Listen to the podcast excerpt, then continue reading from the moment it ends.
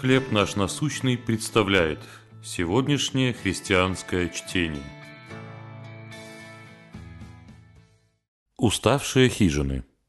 Второе послание Коринфянам, пятая глава, четвертый стих. Мы, находясь в этой хижине, вздыхаем под бременем. Хижина устала. Это слова моего друга Пола, пастора церкви в Найроби, Кения.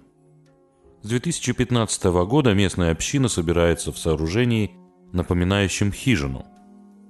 Пол написал мне, наша хижина износилась и во время дождя протекает. Жалоба моего друга на веткость их скромной постройки напоминает мне слова апостола Павла о непрочности наших земных тел. Внешне наш человек тлеет.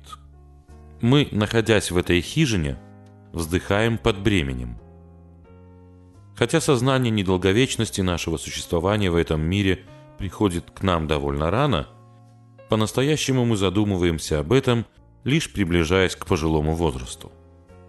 Жизнерадостность молодости неохотно уступает место реалиям старости.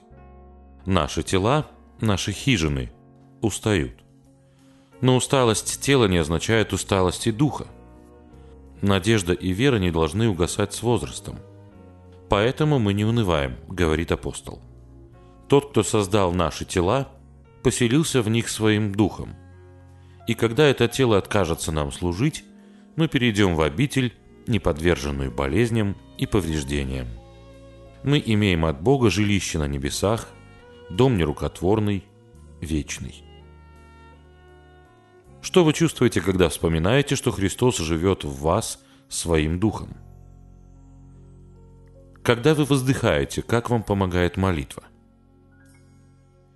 Небесный Отец, благодарю Тебя за неизменное присутствие. Когда мое тело будет слабеть, помоги мне довериться Тебе, ожидая переселения в вечные обители. Чтение на сегодня предоставлено служением «Хлеб наш насущный». Еще больше материалов вы найдете у нас на сайте, в соцсетях и YouTube.